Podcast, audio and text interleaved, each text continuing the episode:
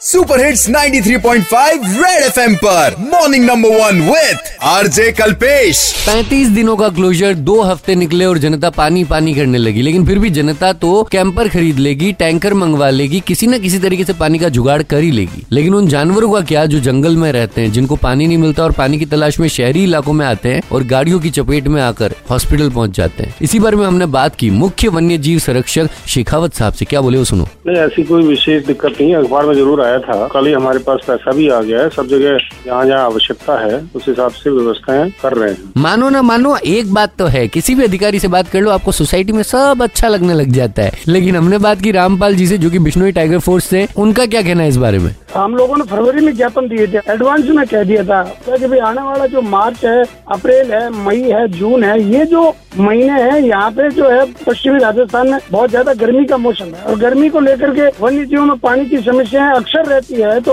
अभी अप्रैल का माह चल रहा है तो अभी तक इन्होंने कुछ किया नहीं है। खैर फंड रिलीज़ हो गया है तो उम्मीद करते हैं कि जानवरों के लिए पानी का इंतज़ाम भी हो ही जाएगा। लेकिन आप ख्याल रखें, शहर में पानी बचेगा तो गाँव तक पहुँचेगा। और गाँव में बचेगा तो जंगल तक पहुँचेगा, और जंगल में बचेगा तो वापिस शहर तक पहुंचेगा।